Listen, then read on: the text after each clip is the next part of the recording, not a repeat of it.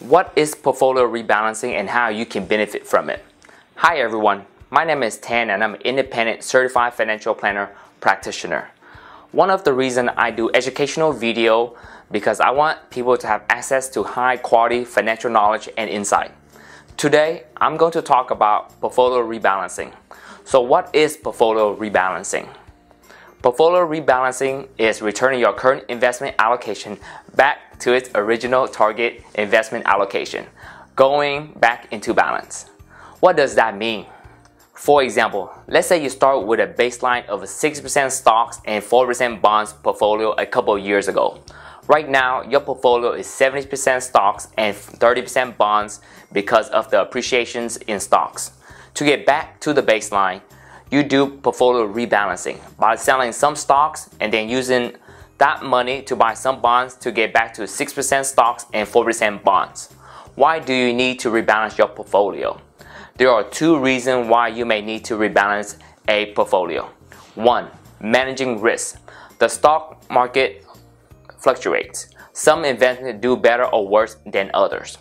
Stocks are riskier than bonds because stocks have a higher risk of loss but also generate higher return compared to bonds in the long run.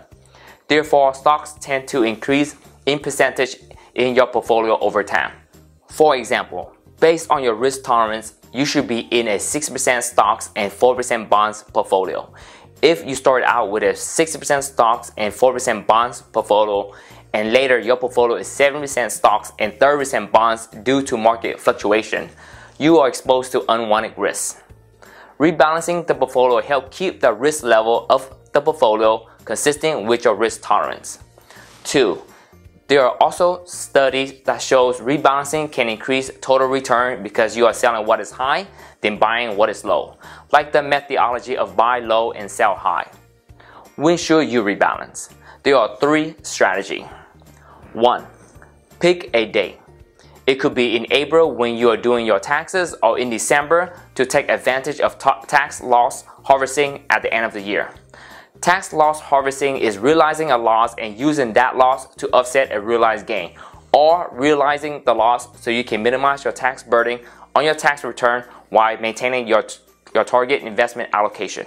Also, on a side note, with technology nowadays, tax loss harvesting can be done daily and not just at the end of the year.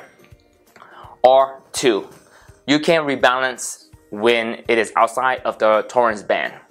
For example, you pick a tolerance band of 5%, which means when an investment shifts plus or minus 5%, it is time to rebalance. Going back to our example of 6% stocks and 4% bonds portfolio. When stocks are more than 65% or less than 55% of the portfolio, it is time to rebalance. When bonds are more than 45% or less than 35% of the portfolio, it is time to rebalance. That is just one way to calculate tolerance band upper and lower limits. Another way is a percentage of a percentage position. For example, a 5% tolerance band is 5% of the percentage position, plus a minus 5% tolerance band of 6%, 6% stocks position is 63% and 57% plus a minus 5% tolerance band of 40% bonds is 42% and 38%.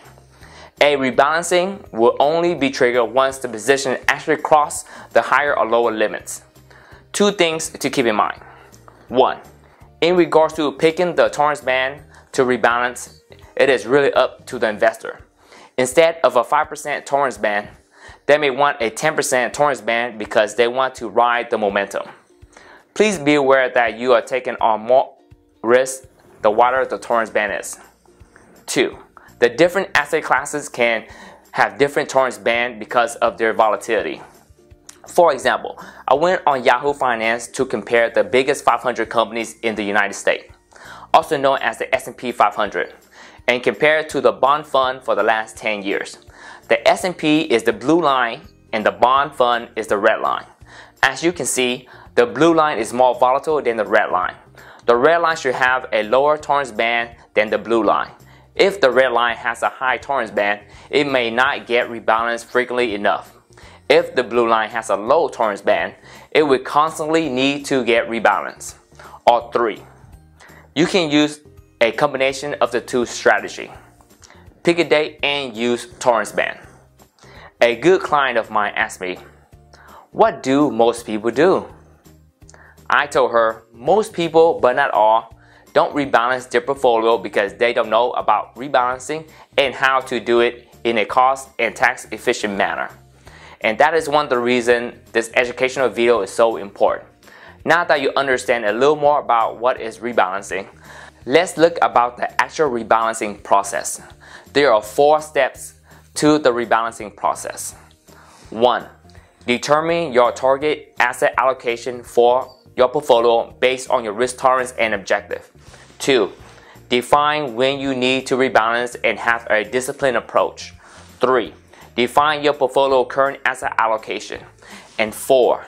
If you need to, determine what you need to buy and sell to get to your target asset allocation. What are the ways to rebalance? There are many ways to do that. You can use one or any combination of these strategies to rebalance your portfolio. You can, option A, use current money, selling highs and buying lows. Selling appreciated investment, then using that money to buy other investment to align with your target asset allocation. Option B, use new money to buy underweighted asset classes. Option C, use dividends and capital gains distribution to buy underweighted asset classes. Option D, withdraw from overweighted asset classes. Let's say you are a retiree and you need to withdraw your portfolio to live. You can withdraw money from overweighted asset classes to rebalance the portfolio. Reminder, rebalancing can get a little tricky when you have multiple accounts, like taxable account and tax advantage accounts.